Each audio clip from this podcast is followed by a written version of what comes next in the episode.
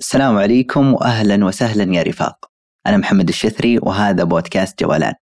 اليوم راح نتكلم عن الكاتب الروسي دوستويفسكي ودوستويفسكي له منحنى خاص في كتاباته ومؤلفاته آه، التي لم يستطع أحد أن يسير على ذات النهج حتى انها معتمدة في علم النفس وقد قال فرويد عالم النفس الشهير آه، أن دوستويفسكي معلم كبير في علم النفس لا أكاد أنتهي من بحث في مجال النفس الإنسانية حتى أجد دوستويفسكي قد تناوله قبلي في مؤلفاته. إحنا اليوم راح نتكلم عن هذا هذا الأديب الكبير في الأدب الروسي وفي العالم بشكل كامل. وراح يكون معنا في هذه الحلقة الدكتور حمد الباحوث صاحب كتاب خارطة القراءة وهو مهتم وباحث في الفكر والأدب. وقبل أن نبدأ لا تنسون الاشتراك في في هذا البودكاست تاتيكم الحلقات الجديدة لا تنسون نشر الحلقات هذه الحلقة والحلقات كذلك الأخرى أما الآن لتبدأ جولتنا.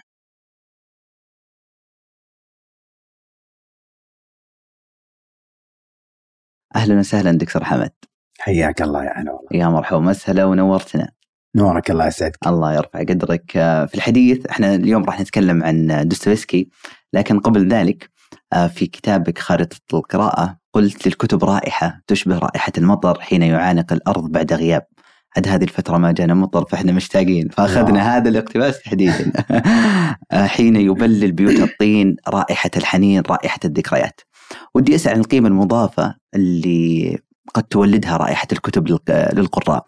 بنفس الوقت هل آه، رائحة رائحة القراءة هذه آه، اخترتها لاسمك المستعار الآن في السوشيال ميديا؟ هل في علاقة وطيدة بين هذا المسمى وبين اسمك المستعار؟ والله غالبا اللي يختار عنوانه واسم لابد أن يكون يمسه من قريب أو بعيد.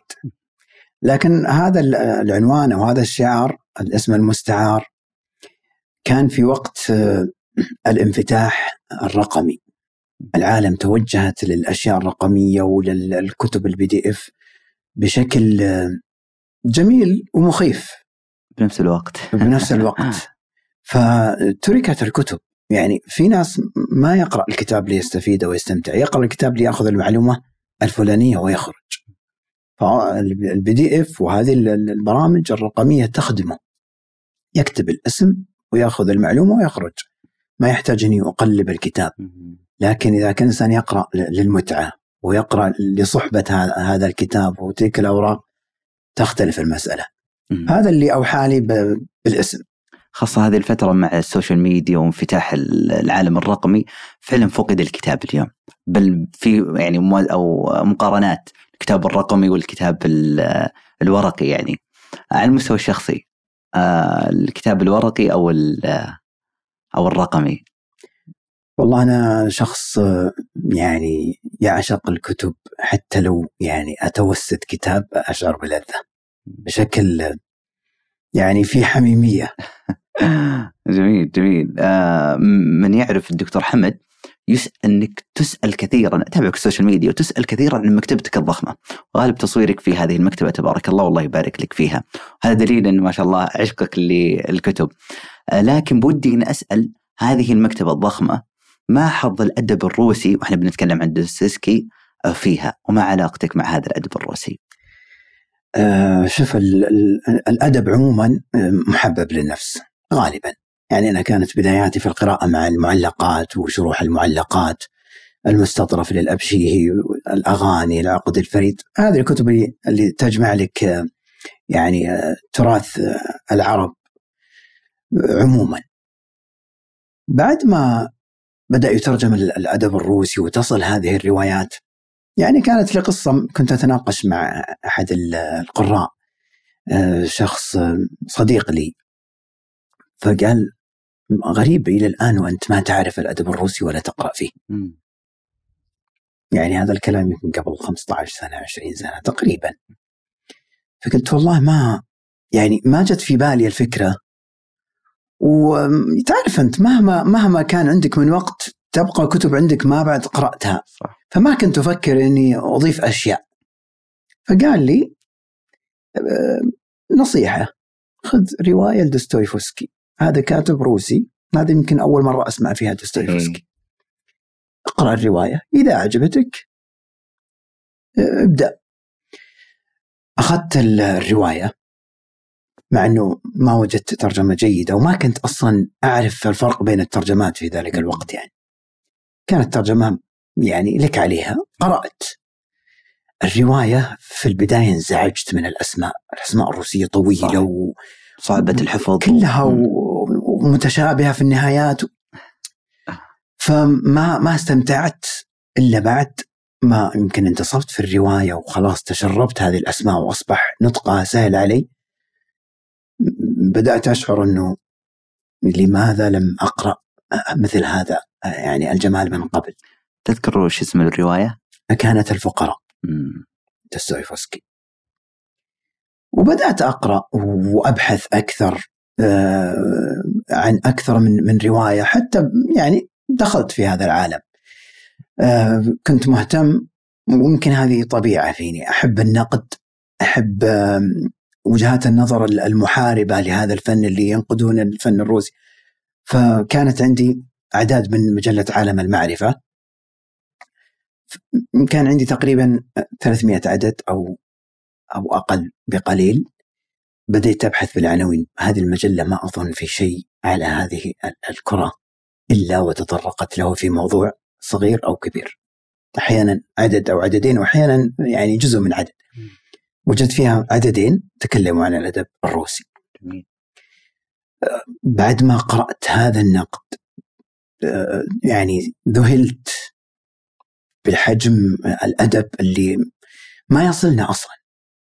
يعني دوستويفسكي أعماله تتجاوز تقريبا اللي مترجمة ما تصل 30 40 عمل لكنها فوق ال 50 60 عمل. أوه. بل بعضهم يقول أنها تتجاوز المئة. تولستوي نفس الشيء. أعماله كثيرة جدا. ما وصلنا منها إلا الربع أو يمكن أكثر من الربع بقليل. وش تتوقع السبب؟ ضعف الترجمة يعني السبب ولا؟ شوف أنا قرأت في في تاريخ الأدب الروسي عموما. الروس عموما أو الحقبة الروسية مرت بفترات تاريخية متعاقبة. فترة القياصرة والحكم المستبد ثم فترة الثورة بعدها فترة بوتين وغيره هذه الفترات كان لها أثر على الإنتاج الروسي. بداية الأدب الواقعي الروسي كان يكتب عن معاناة الرجل الروسي. لم يكفيها الفقر والبرد بل يعاني من اضطهاد وأشياء سطرها جوجول وسطرها من بعده تولستوي ودوستويفسكي وغيرهم من ادباء الروس. بعد ما سقطت القيصرية القيصرية اللي تحكم روسيا وجاءت بعدها فترة ثانية فترة الثورة يعرفون أنه كتب شيئا عن هذه آه، المشكلة من خلال هذه الصحف اللي كانت تنشر. الرواية الروسية ترى ما كانت كتب تباع. كيف؟ كانت مجلات روسية تخرج أعداد أسبوعية فيكتب أحدهم هذه الرواية ويكملها. شاف أنه النقد آه، سيء تركها. شاف أنه في تشجيع أكمل. يعني رواية آه، أنا كارنينا تولستوي كان المفروض أنها تنتهي بصفحات ما تتجاوز ال 50 صفحة. لكن شاف. الإشادة والمطالبة بأنها تستمر. فبدأ يزيدها يعني على على يعني مثل الأفلام الموجودة عندنا الآن يطلع لك صح. موسم فيكون نجاحه عظيم. وهو المخرج خلاص انتهى. ف يعني الجمهور يريد. فيبدأ يستحدث أشياء وشخصيات وأمور ويستمر فيه. فهي كانت هذه الفكرة. كانت أعداد مجلات. أغلقت هذه المجلات. بحكم التسلط والسلطوية اللي الموجودة. لما أغلقت المجلات كيف ينشرون أدبهم ورواياتهم؟ بعضهم على يعني نطاق مراسلات وكذا وبعضهم أراد أن يهرب ويطبعها في أماكن أخرى لكنها تبقى آه، تحجيم تحجيم لهذا الأدب. فهذا هو سبب الانقطاع المفاجئ. يعني بعد ما كان يأتينا سيل من الإنتاج توقف. العجيب يوم ذكرت إنه مجلات وأعداد وربطناها بالمسلسل. مشكلة بعض المسلسلات تتحول إلى مسلسلات تجارية. ممكن مثل ما قلت الموسم الأول أو مثلا خطه ثلاث مواسم. بعدها يصل إلى عشرة بس يتحول إلى تجاري. الأدب الروسي عكس ذلك. يعني أنا كرينا في ترجمتنا العربية 1740 صفحة. كيف كانت خمسين؟ كيف وصل؟ وما زالت بنفس التماسك بنفس الأفكار. شيء شيء مذهل. ما الذي يعني؟ هذا يوحي لك أن الرجل يملك يملك المادة والقدرة. لكنه يعني ما توقع إنه يجد هذا القبول و... فيقول يعني ترى حتى بعض الأشياء اللي تزيد فيها تبقى ممتعة. عجيب صح؟ اتفق يعني أحيانا يقص أحدهم عليك قصه في دقيقة أو دقيقتين. نفس القصة تسمعها من شخص آخر في 20 دقيقة. تستمتع في صاحب العشرين أكثر. جاء بتفاصيل وجاء بأشياء. صح. هي موجودة عند الأول لكن الأول أهملها. والأدب تحديدا معتمد على هذه التفاصيل. معتمد جدا على هذه التفاصيل. على ذكر الترجمات. ما هي الترجمات الأفضل اللي تناولت أدب دوستويفسكي تقريبا؟ آه الأدب الروسي عموما فيه مترجمين يعني ترجموا في البداية مثل غائب طعمه فرمان هذا عراقي. من أوائل من ترجموا أبو بكر يوسف من أوائل من ترجموا. هذه الحقبة كانت تترجم النص من الروسية إلى العربية مباشرة مباشرة. كانوا يملكون اللغة. في البداية كانت هناك بعثات مجانية للطلاب لروسيا صح. وكذا. كان في شيء من يعني التلاقي. أيام الشيوعية غالبا أي نعم. ممكن في اسم برضه فايز كم ناقش الكردي أيضا رجل عاش هناك حتى ابنه أظنه مترجم. ترجم الجريمة والعقاب من النص الروسي مباشرة وهي أجمل ترجمة قرأتها للجريمة والعقاب. يا سلام. عندي نسخة إذا زرتني إن شاء الله. بإذن الله. كنت بسأل هذه نجدها؟ هذه ما للأسف يعني وجودها صعب. أحيانا تجد جزء أحيانا ما يعني أنا ما عندي إلا الجزء الأول. أوه. الثاني لا تسألني اين هو فأنا لا أعلم ولا أدري متى فقدته أصلا. يا الله. فمشكلة الكتب مع النقل والانتقال يفقد بعضها. فيها من يعني المتأخرين يعني على القمة تقريبا سامي الدروبي لأنه أديب. مع إنه يترجم النص آه، من الفرنسية. من الفرنسية. لكنه يملك حس آه، حس الأديب. وأيضا زوجته كانت تساعده كانت تقرأ له النص آه، في يعني يحبك النص في ذهنه ويكتبه يترجم للعربية. فنصوصه علن فيها تدخلات لكنه كان تدخل جميل. في صياح الجهيم فيه من اللي ترجموا من المعاصرين. آه، شوقي حداد يترجم عن الروسية مباشرة. آه، شاب عمره في العشرينات تقريبا. وترجم الجريمة والعقاب ترجمته جيدة. تذكر رحلتك مع دستويفسكي أنت بديت بالفقراء. ثم ماذا بديت بعد؟ بالفقراء أنا عندي وما الذي جذبك في عندي طبعا إذا أعجبت بشيء ما أحب أن آخذه ناقص. يعني خليني أذكر لك قصة الحضارة. جاء فترة فقدت. لا في جرير ولا في غيره. ما تباع إلا بتويتر ب 3000 واو. وفلان عن فلان. وكنت في ذي يعني ذيك الفترة ما كنت بديت بالماجستير. فكانت عندي فرصة إني أقرأ مثل هذا العمل. ما لقيت نسخة. فقال لي واحد منهم أنا عندي عندي نسخة ما أحتاجها أنا ما أقرأ تارك القراءة لفترة. أعطيك أربع مجلدات. خلصها وتعال رجعها وخذ الباقي. خذ لك خمسة ثانية. وعلى هالحال. قلت خلاص. بديت بالأول وصلت صفحة خمسين وقفت. اتصلت عليه قلت تعال خذ كتبك. ليش؟ لأن العمل ما يكفي أنك تقرأ مرة واحدة وتحتاج أنك تكتب وتخطط وأشياء كثيرة. ما مليان. إي ما صعب إنه مثل هذا ما يكون عندك. ما يكون ملكك تكتب فيه وتأخذ راحتك فيه. يعني تخيلي بجلس اكتب وألخص وثم أعيد هذه الكتب إلى شخص آخر. إيه فتركتها حتى وجدت نسخة. دستويفسكي بعد ما نهيت الفقراء شعرت أن هذا الرجل يتحدث عني. في في أشياء يقولها عجيبة. هذا الرجل ليس كاتب فقط. طبيب نفسي معالج روحي صديق حميم شيء فيك يتحدث. بعد ما قرأت الفقراء قلت لا. بديت أبحث عن أعماله كاملة. سمعت أنه دار الخيال آه، عندها ترجمة سامي الدروبي أعماله الكاملة في 18 جزء. فبدأت أتحين فرصة حتى جاء معرض الكتاب وأخذتها وبدأت فيها من أولها إلى آخرها حتى أني كنت أكتب عنها ملخصات عن كل جزء. وما الذي آه، وش أكثر رواية كذا شدت آه؟ يعني هو بعامة يذهلك بسطر كذا تتوقف. يعني كيف كيف هذا الكلام يخرج من من شخص عادي؟ حتى إنه أحد النقاد يتكلم عن دوستويفسكي يقول كأنه شهد مولد الإنسان. عجيب. وهو يكتب. شيء عجيب. طبعا خلال حياة دوستويفسكي إذا قرأت في سيرته كيف نشأ أين عاش كيف تربى الحقب التاريخية اللي مر فيها التنقلات هي اللي صنعتها هذا الإنسان. لكنه استطاع أن يوظف هذه الأشياء من خلال الشخصيات. أنا قرأت الأعمال كلها. العمل اللي ذهلت فيه جدا الإخوة كرامازوف. الكثيرين يشيرون للجريمه والعقاب الشياطين كذا كذا. أنا هذا العمل آه، يعني في في مواضع منه ما أتمالك نفسي. عجيب جدا. الإخوة كرامازوف قبل شتاءين قرأته. فعلا. لكن قبلها قلت عشان أدخل عالم دوستويفسكي بحثت كذا في جرير وش أصغر رواية بيعرف أسلوبه. فوجدت الليالي الأربع.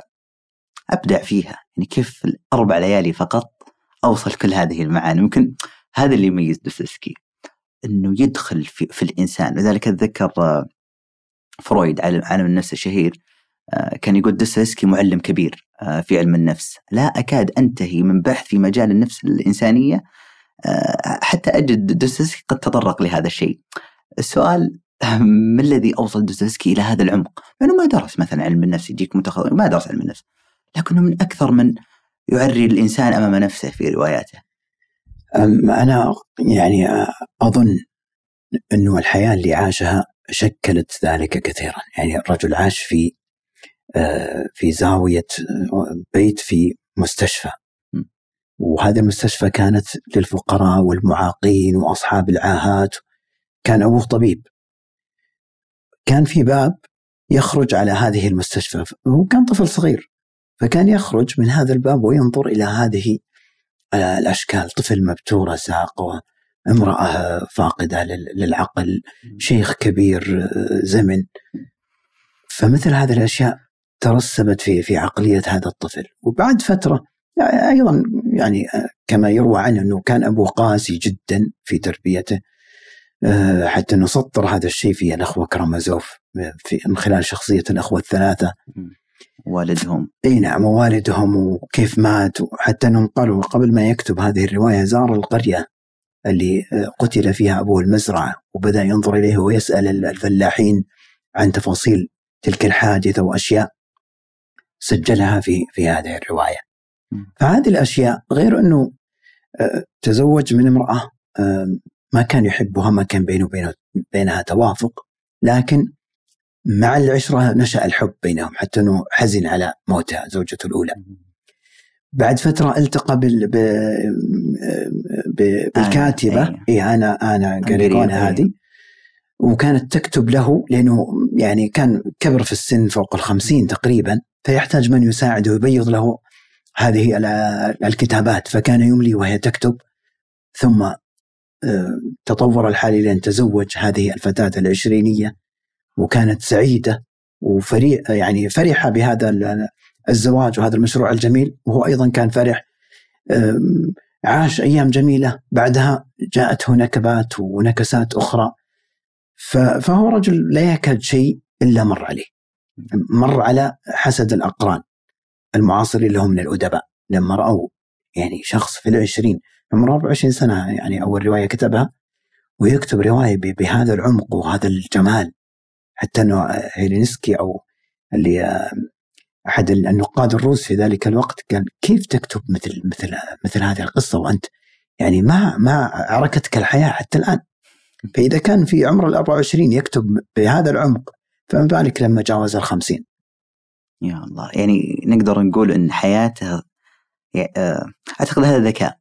يمكن كثير من الناس مروا بحياة صعبة لكن من الذكاء والإبداع أنك تحول هذا الألم إلى إلى هذا الإبداع الأدبي. وأعتقد يعني دوستويفسكي من الأشياء اللي تميزه ودي يعني أسأل هذا السؤال آه أنه طوع قلمه ليعيش حياة المجتمع ويعبر عنهم بطريقته. هل هذا الشيء هو اللي يميز دوستويفسكي خاصة بمقارنته مع الأدباء الروس الآخرين؟ آه هو ترى يعني يجمع غالبيتهم إنهم يكتبون عن معاناة الشعب. لكن كل شخص بطريقته. بعضهم يكتبها بسخرية بشيء من السخرية. يكتب المعاناة. مثل جوجول يعتبر الأب الروحي للأدباء نعم. عموما الروس. كان يعني مثل رواية المعطف وغيرها فيها قالب من السخرية.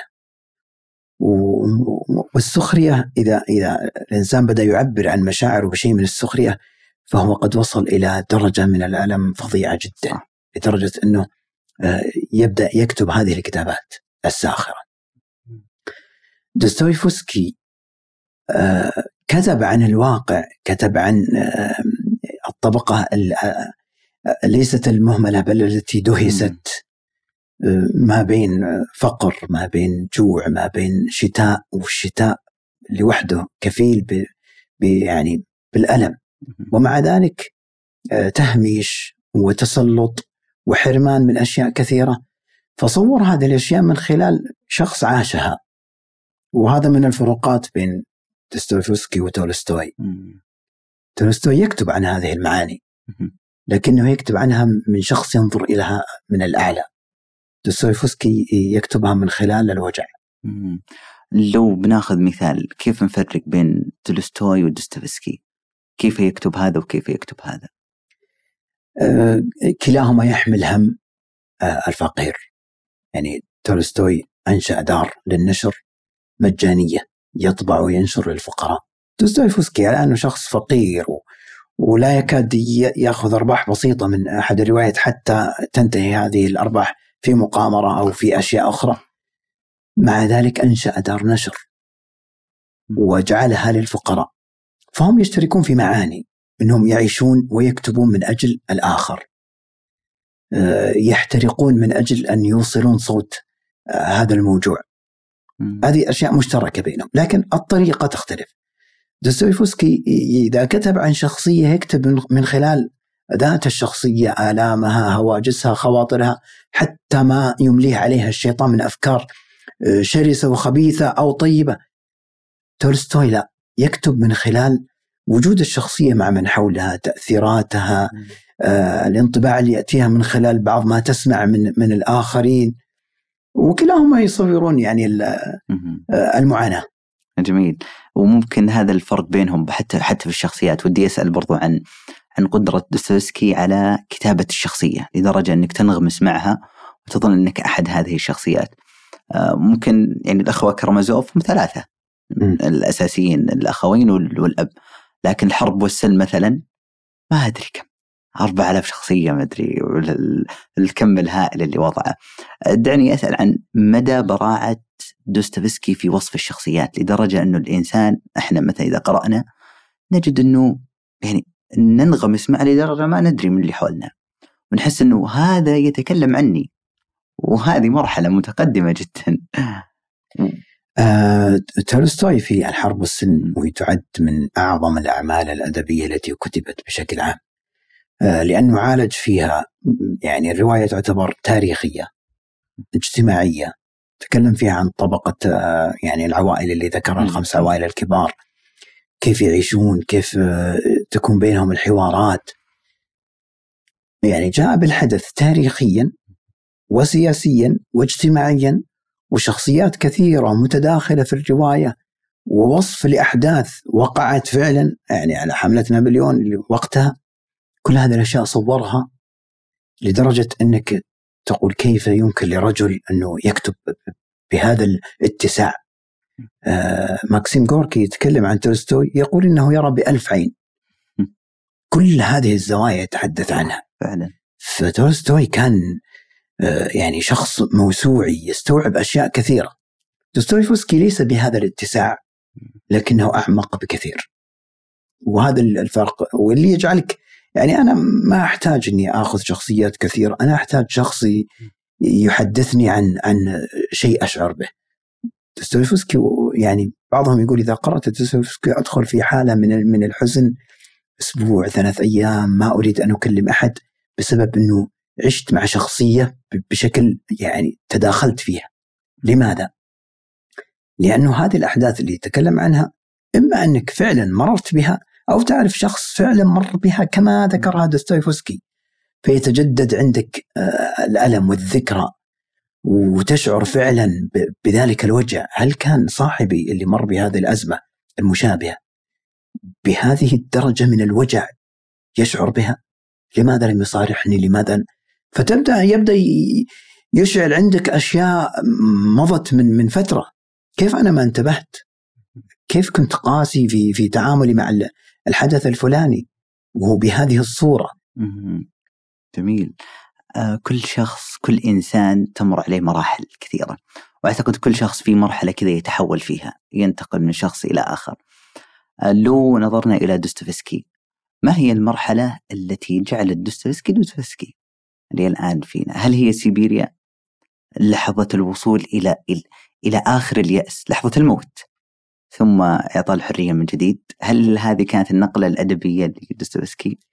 آه، أذكر أحد أحد أقواله يتكلم يصف آه، يعني كان يوصف وصف يقول لو كان عندك آه، ما في إلا مساحة تضع فيها قدمك ولا ولا تستطيع أن تحرك قدمك من هذا المكان لو حركتها لهلكت. هل ستحرك هذه القدم؟ لا. ستبقى متمسك حتى بهذا الموضع حتى تتلف. كل هذا بحثا عن الحياة. يا الله. هو صور أكثر من من موقف يوحي لك بأنه كأنه نقلة في حياة دوستويفسكي.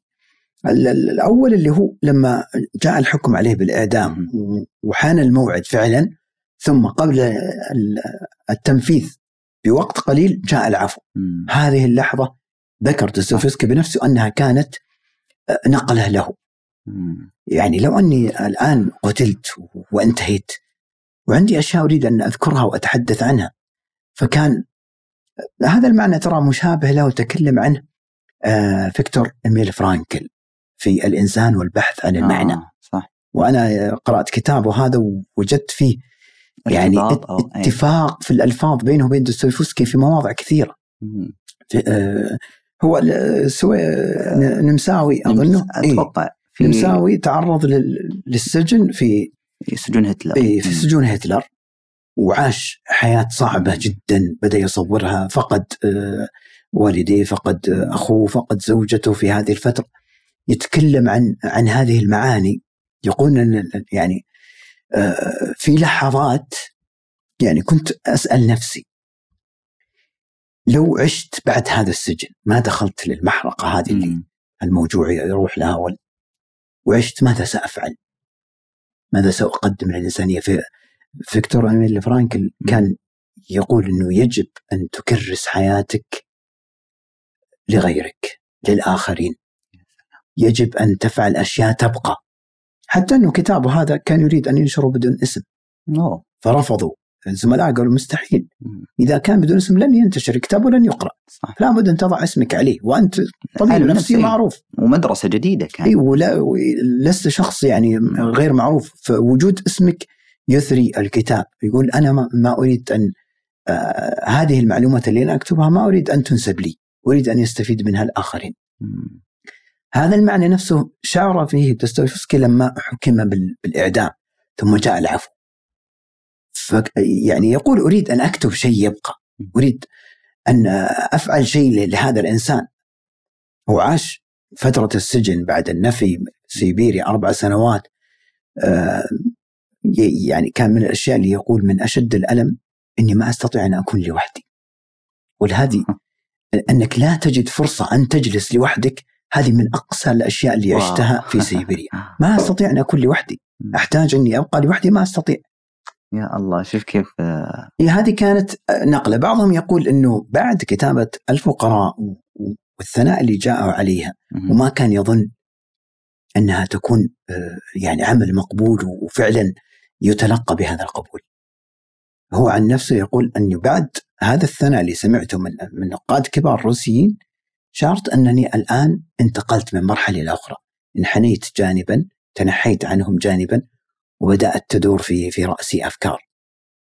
حتى أنه ترك العسكري وترك الوظيفة وقال أفرغ نفسي الكتابة. للكتابة. عجيب في تلك الفترة كتب بيت الموتى آه، الأربع سنوات.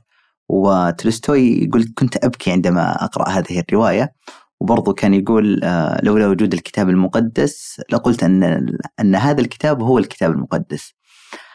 عجيب ارتباط تولستوي ودوستويفسكي هم آه، ودي أعرف هل هل التقوا هل بينهم شيء هل آه هذه المسألة بحثتها كثيرا. حاولت إني أجد لقاء بينهم وجدت لقاء واحد كان في زي المؤتمر الأدبي آه نسيت من اللي كان يلقيه. كان حاضر دوستويفسكي وتولستوي في نفس المؤتمر لم يلتقوا. أوه. في نفس المكان لكن في نفس. المكان هذا ال- آه ذكر أحد النقاد الروس إي آه آه. فلاديمير نابوكوف أظن اسمه أو نسيت اسمه له كتاب عن الأدب الروسي مهم. يقول إنه هذا اللي الاجتماع الوحيد اللي كان بينهم مع إنهم كانوا يعني في معاصرة واحدة في وقت واحد. لكن آه، كانت بينهم آه، ما بين الأقران آه، تولستوي كان يسخر من دوستويفسكي في بعض المقالات. يعني سمعت هذا ما ما قرأته. آه okay. كان بينهم شيء من ما بين الأقران. مهم. اللقاء الوحيد اللي اجتمعوا في هذا المؤتمر وما كان بينهم لقاء مباشر. ولم يلتقوا. ما التقوا مم. نهائيا. عن بيت الموتى كيف وجدت هذه الرواية؟ آه عموما أنا آه إذا قرأت لدوستويفسكي أستمتع ب- بالإسقاطات اللي يكتبها. يكتب إسقاطات عجيبة جدا. بغض النظر عن الشخصية والأحداث يعني مثل الجريمة والعقاب على إنه فيها جريمة قتل وفي ما استمتعت بال- بالجريمة بقدر ما استمتعت بالكلمات التي يكتبها عن الشخصية هذه حين شعرت بالذنب. كيف كان يصور هذا الذنب وكيف كان يصور معاناة هذا الشخص المجرم؟ كيف كان يعيش بعد أن فعل هذه الجريمة؟ آه هذا التأنيب وكل. ما أصابه شيء يقول فعل هذا عقاب. هذا هو العقاب اللي أنا أنتظره. عجيب آه دوستويفسكي اليوم آه لو لاحظت دكتور حمد في ال social media تحديدا والمواقع التواصل الاجتماعي أي شيء ممكن يحطونه فيه آه كمقولة أو شيء وش تتوقع السبب؟ هل هل لأنه الأشهر الآن من الكتاب العالميين أو أو أي موضوع فيه كآبة يحطونه فيه هو ولا اشتهر اشتهر بأنه صاحب هذا اللون الحزين جدا مثل ما أشتهر غيره يعني مم. مثل الآن لو بحثت في في تراثنا عن تاريخ أشعب مثلا مهم. تجد روايات كثير منسوبة لها جحا صح شخصية فكاهية لو تحققت لما وجدت يعني في قصتين الحقيقة لا. قصتين ثلاث كتب موجودة عن جحا مم. فهي دائما شخصيه تبنى عليها أساطير إذا اشتهرت في شيء معين. يبدأ كل واحد يأتي لك بقصة أو اقتباس مثل جلال الدين الرومي أنا جتني فتره قرات المثنوي واقتباسات. فأجد اقتباسات أنا قرأت المثنوي كاملا. فيكتب آه، جلال الدين الرومي المثنوي. ليس هذا الاقتباس من المثنوي. ما أدري من اللي كتبه. إيه. فخلاص أي شيء فيه روحانية حطوه في حطه في جلال الدين الرومي. في في زي ما تقول حتى يقرأ أو حتى ينتشر يضع هذا الاسم. فعلا أكثر من يصف كتابات دوستويفسكي آه، وروايات تحديدا. يرى أنها تتسم وت... يعني يغلب عليها الكآبة والسوداوية والبؤس ويعني وهذا الجو آه، بالمقابل أنه يلقب بأبو الأدباء النفسيين آه، أو رائد الرواية النفسية آه، هذا اللون السوداوي الذي أجاد دوستويفسكي إذا سميناه بها بهذا الشكل وأخرج الإنسان بهذه الصورة لماذا؟ ليش وصل لهذه المرحلة؟ هل هي فقط حياته أو أنه فعلا وجد أن الناس وقتها يريدون من يتحدث عن هذا العمق الإنساني واللي ما حد يقدر يتكلم عنه يعني صراعاتك النفسية أو صراعاتك الشخصية ال- في الجريمة والعقاب كيف هذا الصراع؟ هل الناس عند ال- اللي هو الحاجز الاجتماعي كان يمنعنا أن نقول مثل هذه الكلمات لكن جاء من يتجرأ ويقول هذه الصراعات ويعلنها على الملأ في جزء من الأدب أو كتابة آه، الأدب كتابة الرواية جزء يتحدث فيها الشخص عن نفسه. دوستويفسكي كان يكتب هذه الأشياء آه، عاشها. يعني أنت لو أنا أذكر مرة جلست أحاول كل رواية أجد فيها شيء. وجدت إنه كثير من روايته لها سبب. في رواية. المقامر في رواية ال- ال- المزدوج في رواية كل رواية تجد فيها جانب من جوانب عاشها دوستويفسكي تحديدا. أحيانا في شخصية أو أحيانا في في الحبكة بشكل عام أحيانا زاوية من الزوايا. تجد أن دوستويفسكي يعبر فيها عن مرحلة من مراحل حياته. م. إذا آه، وجد اضطهاد سواء يقع عليها وعلى قريب منها وعلى المجتمع اللي هو يعيش فيه سطر ذلك. فهي أشياء أحيانا ما يكتبها حتى يعني دوستويفسكي لو لو سألته قبل ما يكتب شيء من هذه الأشياء إنك ستكون كذا وكذا يمكن ما كتبت لي هذا أنا كتبت لتعبير عن شيء أشعر فيه أراه. بعد فترة وجد إنه هذا الأدب الموجود بيننا الآن يستحق أنه يعاد يستحق أنه يدرس كعلم. آه، الجريمة والعقاب أيضا مفيدة حتى أذكر واحد من زملائي محامي قلت له ترى الرواية هذه بتفيدك تفيدك في التحقيق كيف تستنطق صح. آه، الضحية. آه، المجرم كيف تجعله يعني يصل إلى درجة يبوح فيها بكل شيء. فهذه حتى مفيدة. ففي رواية تذكر رواية لكاتب أمريكي لكنه من أصل روسي اللي هي لوليتا لفلاديمير نابوكوف هذا اسمه أنا إيه. قبل شوي قلته لكنه إيه. كان متشابه الاسم مع ناقد. هذه الرواية آه، تصور رجل خمسيني يقع آه، ويعشق طفلة عمرها 12 13 سنة. آه، حب شاذ كما يسمى. يصور هذا الحب ويصور الأشياء اللي يشعر فيها والحركات اللي تسويها هذه الطفلة الصغيرة مثل هذه الرواية يقرأها أحدهم يقول هذا من العبث. كيف هذا الفن يكتب؟ كيف هذا يسمى فن؟ لكن هذه الرواية لو قرأها شخص مهتم بالأسرة مهتم بالمشاكل الأسرية لو قرأتها إنسانة مثلا مسؤولة عن يعني مجموعة من المراهقين أو شيء في ستجد فيه معاني كثيرة جدا جدا توحيها لها هذه الرواية. هناك أشياء ما تنتبه لها. لكنها تقع على موقع. هناك أشياء ما تظن أنها يكون لها أثرها. سواء في طريقة اللبس في الحركات تؤثر. هناك قلوب تتأثر حتى لو كانت آه، يظن الشخص أنها قد شاخت وهرمت. ففي أشياء يستفيدها شخص يعني متخصص في مجاله من هذه الروايات عموما. جميل جدا. ودوستويفسكي يعد من مؤسسين المذهب الوجودي. وخاصة اللي في روايته رسائل من تحت الأرض. كانت هي أول, أول, أول الروايات أو الأعمال اللي أسس فيها هذا المذهب. ومنهم ممن تأثر منهم اللي هو سارتر أي الكاتب الفرنسي. أه ودي أسأل كيف ساهمت هذه الرواية في انتشار هذا المذهب؟ وش أضافت لفكرة الوجودية هنا؟ يمكن هذه الرواية تشابه ما كتبه آه، إيميل فرانكل فيكتور إيميل فرانكل الإنسان والبحث عن معنى. هو يصور يصور لك معنى أنه كل هذا اللي تراه وكل هذا الكون من أجل الإنسان. كل هذه الأشياء يعني الله سبحانه وتعالى آه، خلق هذه الأرض من أجل الإنسان ويعني ليعمرها الإنسان ويعمرها بطاعته برضو. وكل هذه الأشياء فلما تسلب أنت إنسانيتك تسلب حريتك ما بقي شيء. فهو حاول أنه يكرس هذا المعنى في هذه الرواية لأنه عاش آه، عاش هذا الكبت والاضطهاد وسلب المشاعر الإنسانية. وهذه يعني أنا وجدت كثير من المعاني في في كتاب الإنسان والبحث عن معنى متشابه لطريقة دوستويفسكي في الكتابة. كيف؟ كيف أحيي قيمة الإنسان التي أميتت بل دهست بل أصبح لا وجود لها عند فئات من البشر. هل في بحث قريب بين ال والله إن شاء الله. نقول إن شاء الله. هذا يعني آه، مسجل ونقول ننتظر الدكتور تخرجها وإحنا جاهزين. كان في في البودكاست أو حتى في نادي كتابي. والله شوف آه كتاب الإنسان والبحث عن معنى لو قارنت شخصيات دوستويفسكي بعضها باقتباسات ذكرها فيكتور تجد تشابه عجيب جدا جدا. يعني أنا لدرجة إنه توقفت عند بعضها. يعني كيف يتوافقون بهذا المعنى؟ لكن يجمعهم شيء إنه آه، اعيدوا للإنسان إنسانيته.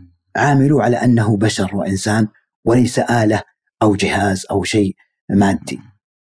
من أبرز الأقوال التي وصفت دوستويفسكي ما قاله ميخائيل نعيمة ولعلي أقرأ النص آه، قال آه، يعني عنده قدرة إبداعية شاملة. إذ لا يستطيع حشد كبير من رجال الدين وعلماء النفس والاجتماعيين أن يقدموا عملا كالإخوة كرامازوف.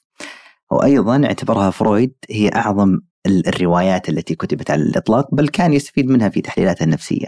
ودي أسألك وخاصة تطرقنا لها آه، بماذا تفوقت هذه الرواية عن الروايات الأخرى؟ دوستوفسكي وحتى في عالم الأدب والرواية آه بالنسبة لك هل هي من الأعظم؟ أكيد.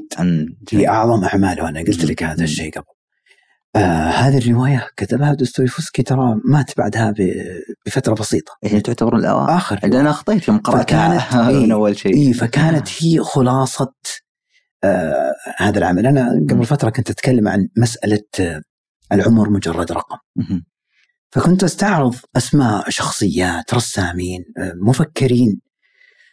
زبدة أعمالهم وخلاصة أعمالهم خصوصا إذا كان عمل له علاقة بالنفس والفكر أو الفن الرسم يأتي بعد السبعين.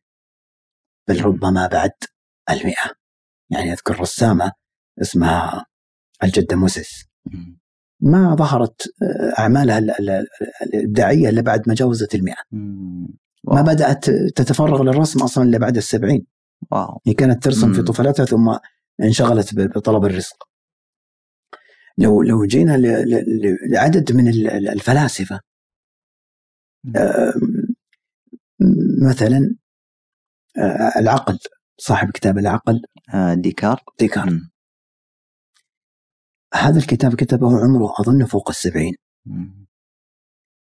جاوز السبعين ذروة ال... ذروة الإنتاج الفكري لشخص يعني حتى أذكر أحدهم كان يتكلم يقول طيب اللي يصل للسبعين الثمانين أحيانا تأتيه زهايمر ينسى مم.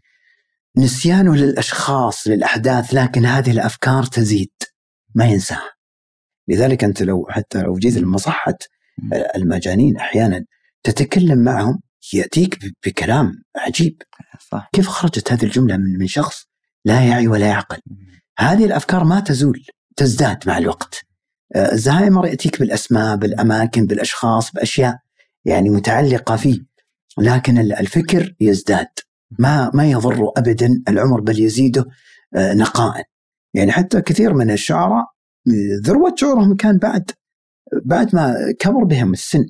زهير بن سلمى صاحب المعلقة مهم. صاحب الحوليات. كانت القصيدة تجلس عنده سنة كاملة ينقحها. وإذا قال القصيدة البيت منها يعادل ديوان لأحد المعاصرين وربما دواوين. فدائما هي تأتي الخلاصة في الأخير. دوستويفسكي كتب الإخوة كرامازوف في آخر حياته.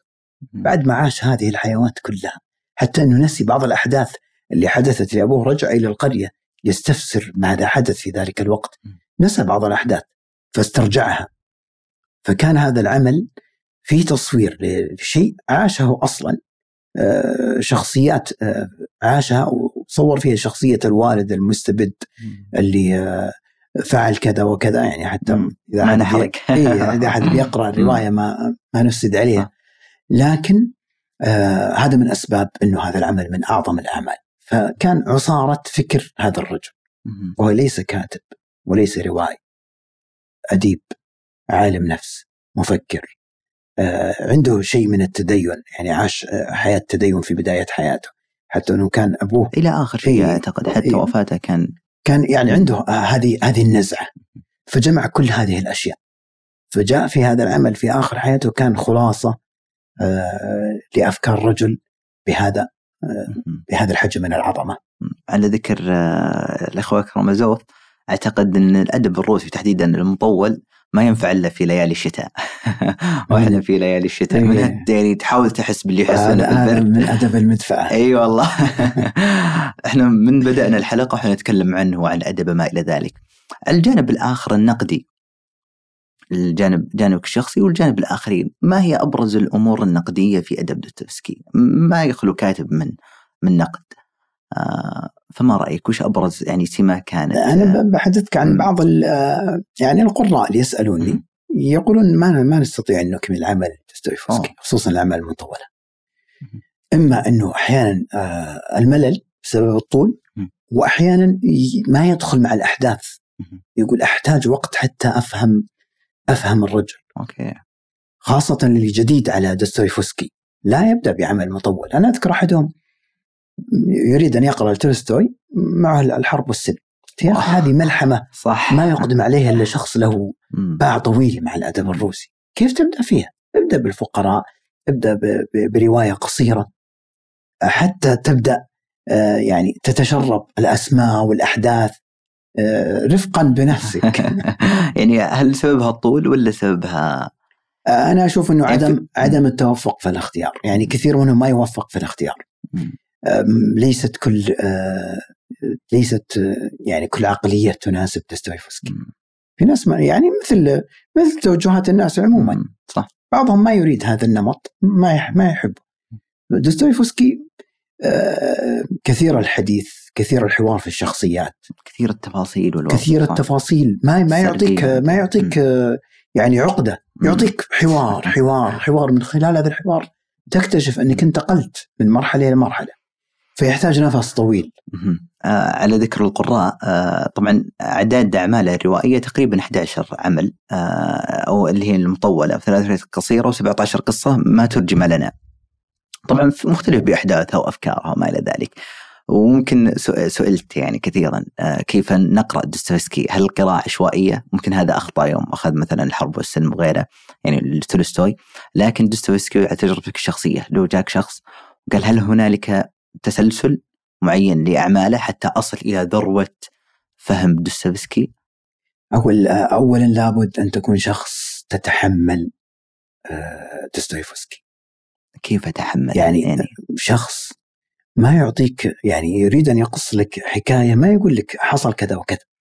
يعطيك وصف المكان وصف الشخص وصف ال- أشياء كثيرة محيطة ثم يبدأ ي- يأتيك بالخبر بالتدرج. في كتاب لا يأتيك بال- بالخبر مباشرة. ما يعطيك تلك التفاصيل. في ناس يريد يعني يحبون هذا النوع. أنا أريد القصة مباشرة. لا تعطيني. آه، تسلسل ووصف وتعطيني حوارات وهواجس وأفكار. فاذا كانت شخصيتك تتقبل هذا النوع اقرأ لدوستويفسكي الأعمال القصيرة. له عدد من الأعمال. قصص قصيرة آه، يعني مثل رواية المزدوج مثلا كانت من بداياته كتبها.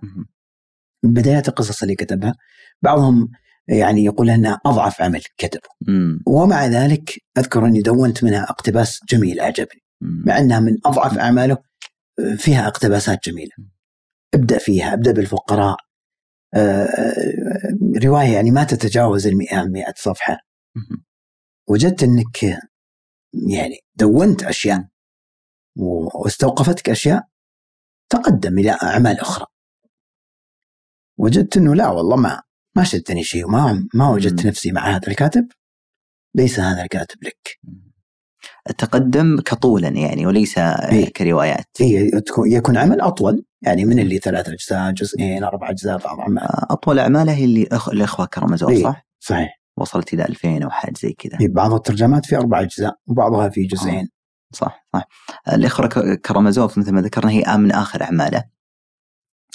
آه، مات دوستويفسكي. كان وفاته أذكر ذكرتها زوجته أنا نسيت اسمها الثاني في الرسائل اللي بينهم.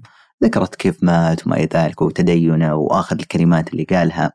آه، وأنا أقرأ يعني قبل الحلقة أقرأ آه، هذه الرسائل آه، جاء سؤال اللي هو كيف صار آه، كيف أصبح الأدب الروسي تحديدا بعد دوستويفسكي يعني هل فقد خسارته جسارته قوته عمقه في الإنسان؟ هل جاء أحد يحاول أن يكون دوستويفسكي آخر؟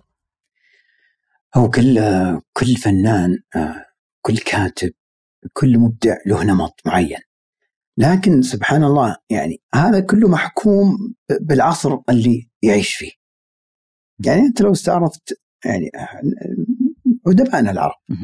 الفترة اللي عاشها العقاد الرافعي الزيات محمود تلقى أسماء كثيرة جدا عاشت في في هذا العصر كما يسمى عصر النهضة وغيره الحقبة اللي جاءت بعدهم في كتاب لكن ليسوا بالمستوى ال- اللي كان يكتب في ذلك الوقت. دوستويفسكي ومعاصريه آه، كان قبلهم جوجول وغيره. جاءت الفترة اللي عاشها دوستويفسكي بعدها جاءت فترة الثورات وكان فيه حرب للأدب آه، تعرض أدباء روس لل- للقتل للشنق وجدت حالات يعني أسماء يمكن غير معروفين آه، اللي منتحر في في شقة في فندق واللي تعرضوا لكبت ولحرب آه، منعوا من الكتابة آه، يعني أذكر حتى في عمل آه، آه، الدكتور جيفاكو آه، لم يكتب في روسيا كتب خارج روسيا لأنه كان فيه آه، زي الحرب على الأدباء والكتاب لفترة. فكان هذا سبب انقطاع. ثم بدأت تعود الأعمال لكن ليست بتلك القوة. آه، جاءت فترة اللي يعني يسمونها ذوبان الجليد. حتى أنه كتبت رواية بهذا الاسم. بداية ما تنفس الأدباء وبدأوا يكتبون ويعودون ما عادوا يكتبون كما كان يكتب دوستويفسكي بتلك اللغة وتلك الطريقة. أصبحوا يكتبون أدب لكن مختلف. يعالج أشياء آه، بغير الطريقة اللي كان يكتب فيها دوستويفسكي. آه، فيها آه، ميل أو انفتاح على شيء من الأعمال البوليسية الأعمال اللي تسمى فيها اتجاه للجنس للعقيدة لأشياء أخرى بعيدا عن السياسة. لأنه كان هذا خط أحمر عنده دوستويفسكي في وقته كان يكتب عن الإنسان عن معاناته عن الفقر. هذه الأشياء آه، لا يكتب عنها مباشرة. أحيانا يكتب بإيحاءات بشيء من السخرية أو غيره. ذكرت أنه بعضهم خرجوا. دوستويفسكي أتوقع خرج من روسيا فترة. نعم. آه وأذكر الجواهري يعني بعض النقاد آه، يوم خرج تسع سنوات تقريبا آه في في الغرب. ما أدري والله وين. يمكن في فيينا أو بس ما ودي أجيب معلومة خاطئة. قالوا إنه انتقل كنقلة في في شعره وما إلى ذلك. آه، دوستويفسكي هل تغير يعني قبل وبعد الغربة؟ كل كل كاتب أو كل شخص يسافر وينتقل يجدد المياه الراكدة أي. يعود بثقافة مختلفة، يعود برؤية أوسع، أشمل. آه، يرى أشياء ما كان يراها يعني أنت تسمع عن أشياء تحدث في هذه البلدة و... وأنت تعيش معهم. أه، تقول هراء ما أنا موجود لم يحدث ذلك. إذا خرجت منها بدأت تسمع ما ي... ما يقال ب... بصورة أخرى أصبحت نظرتك من الخارج كيف يراك الآخر؟ كيف يصورك؟ أه، يعني أحيانا بدونيه واستحقار وأحيانا بشيء من التقديس يعني باختلاف النظرة. فإذا رجعت إليها ترجع بنظرة مختلفة بتعايش آه، فيه فيه فيه بعد ما كنت تراه قبل هذا الانتقال. جميل جدا، دعني أختم معك يعني هذا السؤال والحديث لا يمل الحقيقة لكن ممكن من يسمعنا الآن آه، عنده فكرة أو مشروع في الكتابة. هل نتاج دوستويفسكي آه، يطور الكاتب الصاعد أو إنه مرحلة بعدين آه، تحاول اقتباس أسلوب دوستويفسكي في رواياتك أو أعمالك؟ آه، أنا سئلت عن هذا السؤال أذكر من أحد الكتاب. قال لي هل هل أقرأ له يعني أقرأ له تنصحني بأي رواية تفيدني في روايتي؟ جميل. فقلت له كلمة إذا أنت شخص روايتك فيها الكثير من الحوارات بين الشخصيات تستفيد. إذا روايتك ما فيها حوارات مبنية على أحداث ويعني مثل السيرة الذاتية أو طريقة أخرى فبيفيدك أكيد إنك تقرأ لغيرك تستفيد لا محالة. لكن ابحث عن كاتب مشابه لعملك وأنا دائما أنصح الكتاب. إذا أردت أن تقرأ لا تقول هل أقرأ لدوستويفسكي؟ هل أقرأ لفلان؟ لا تختار الكاتب. اختر نوع العمل يا سلام. المشابه لعملك. حتى لو كان ضعيف أقل منك. تستفيد منه أكثر من إنك تستفيد من كاتب عظيم مختلف عنك في الأسلوب. جميل جدا. هل في كاتب عربي آه، مشابه لدوستويفسكي بالأسلوب بال آه ولا ما في في بعض الصور اللي ممكن آه الخبز الحافي فيها شيء من ذلك ممكن. جميل. آه، وصلنا معك نهاية الحلقة. دكتور حمد شاكر لك. هل في يعني شيء أخير ودك تقوله في نصيحة للقراء مثلا أو للكتاب؟ آه للكتاب تحديدا. أي. الذي يريد أن يكتب عمل. بعضهم يعني أنا جالست ناس عنده أكثر من عمل ما نشره يقول من أنا حتى أنشر. بعضهم ما يملك الجرأة. كثير. بعضهم ما يملك الشجاعة أنه ينشر لأنه إذا نشر سيتعرض للنقد كل هؤلاء الكتاب الموجودين العظماء جوجل مثلا أول عمل له آه، آه، ما أحد رضى أنه يطبع كان جمع مجموعة من القصائد له كتبها في, في أيام الثانوي وكذا. ما أحد رضى فطبعها على حسابه ووزعها في المكتبات. فقرأها أحد النقاد وكتب ذم ونقد لها.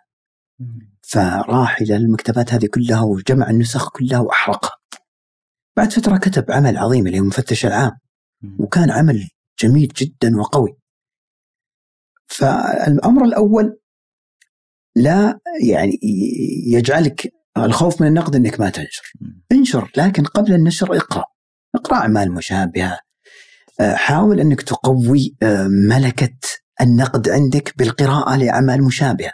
عمل مساوي أقل أقوى. تقيم عملك من خلال هذه الأعمال. العمل الأول انشره وليكن عربون آه، معرفة لك في في وزارة الإعلام. إنه يسجل اسمك إنه لك, لك عمل. لا تنتظر إنه يعاد طبعاته وإنك تنتشر وإنه يكون لك لقاء وإذا ذهبت إلى مكان هذا الكاتب. لا تنتظر هذا الشيء. هذا العمل حتى أتجرأ وأخرج العمل الثاني. فمجرد ما يعني تأخذ الفسح على العمل الأول ابدأ بالمشروع الثاني مباشرة. يا سلام. لأنه يعني ضع في في ذهنك إنه النجاح ممكن في أول عمل وفي ناس نجحوا من العمل الأول لكن نسبة الفشل أكبر. أكبر. وليس فشلا إنك تنشر عمل ما ينجح. الفشل إنك تخشى من النشر ولا تنشر. هذا هو الفشل الحقيقي. يا الله. هل في نقطة ثانية؟ آه قلنا أنه الخوف من النقد. الأمر الثاني آه أعتقد أنه الكثير من القراءة. الأمر الثالث أنه انشر. انشر. انشر ولا تبالي لكن آه يعني استفد من عقول آه، آخرين. يعني أذكر أحد الكتاب المشهورين يقول قبل ما أنشر أي عمل أعطي عشرة من أصحابي يقرؤونه. جميل. بعقول مختلفة وبزوايا مختلفة. كل واحد يكتب لي نقد أو نقدين يمكن بعضهم ما يكتب ولا كلمة. يكفي أنه رآه وأعجبه يكفي. هذا كتب لي آه، ملحوظة إملائية هذا كتب لي في الأسلوب هذا يقول هذا ما يناسب هذا يعني أحيانا بعض الروايات أذكر قرأت رواية مشهورة جدا ولها صيت. كانت على لسان طفل. الطفل هذا كان يقول كلمات أنا ما أقولها. ما يعني رجل, رجل جاوز الأربعين الخمسين ما يقول مثل هذه الجملة. فكيف يقولها طفل؟ صح. فأحيانا أشياء بسيطة جدا ما تنتبه لها ممكن ينتبه لها غيرك ولو كان أقل منك. صح. أتفق معك تماما. وصلنا معك نهاية الحلقة. آه شكرا لك لوقتك لجهدك لكلامك عن دوستويفسكي تجربتك الشخصية معه. هذا الكاتب يعني فريد ممكن ما لي إلا تجربتين معه. ولكن فيه آه أفكار للغوص فيه وأنه نتعمق مع مع هذا الكاتب. وعندنا حلقة برضو عند تولستوي. آه لكن برضو ستكون آه قريبا. شكرا لك. الله يسعدك يا رب وسعيد جدا بوجودي معكم و... وإن شاء الله يكون في لقاء آخر. بإذن الله للأوراق اللي ذكرناها. الله يرفع قدرك. بإذن الله. وشكرا للسامعين والرائين الوصول إلى هذه المرحلة. لا تنسون الاشتراك ومشاركة الحلقة لمن يهمهم الأمر وفي أمان الله.